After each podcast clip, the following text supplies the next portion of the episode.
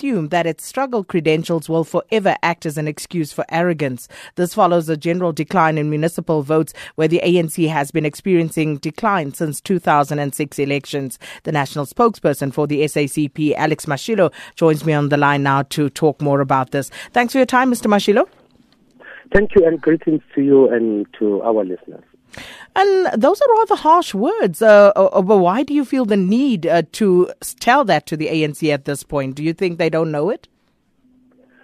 It is important that we all recognize that the voters uh, want an answer to the pressing conditions that they are facing. And when we go to them, we must present a convincing argument in the form of a program that we will implement if they vote for the African National Congress. Yes, we fought for the liberation of this country, and that is the service we gave at the time, corresponding to the conditions that prevailed during that phase of oppression. It is important to recognize that we are in a phase where we are moving forward. Based on our struggle credentials, we must build capacity to deliver to the people, to answer the present questions of high levels of inequality, poverty, and unemployment, and build a better future. And uh, just looking at uh, some of the issues that you believe um, has caused this decline in support for the African uh, National Congress, you mentioned Nkandla, you mentioned the corporate capture of the state, corruption, SABC crisis, and others. Are you blaming President Jacob Zuma for some of what went on here? On the contrary, in our statement, we are saying that blaming this or that individual or this or that structure is not going to assist because the problems are systemic. They occur outside even the knowledge of some of the individual leaders who are being blamed because they occur far away from their positions of power. This is not to deny that there are problems that occur as a result of the exercise of power by individuals who are aware about what they are doing. For example, the things that were happening at the SABC.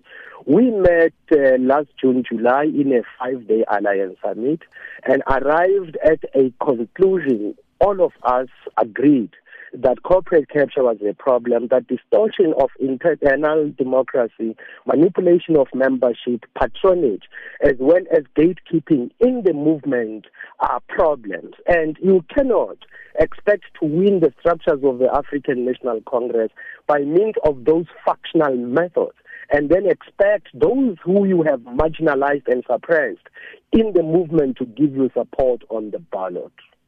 So, if you're not being uh, totally frank in terms of, you know, calling a spade a spade and placing the blame exactly where it needs to go, how do you then think that you will be able to overcome some of these factional calculations that you talk about? We are calling a spade a spade. That, that is why we are asking in our statement whether it is true indeed that only the black intelligentsia in the metros is concerned about what happened in Nkandla. We are asking a question whether it is only the black intelligentsia that is concerned about corruption. And the reason why we are asking these two questions is that various leaders of our movement during the election campaign suggested that ordinary people of our masses do not care.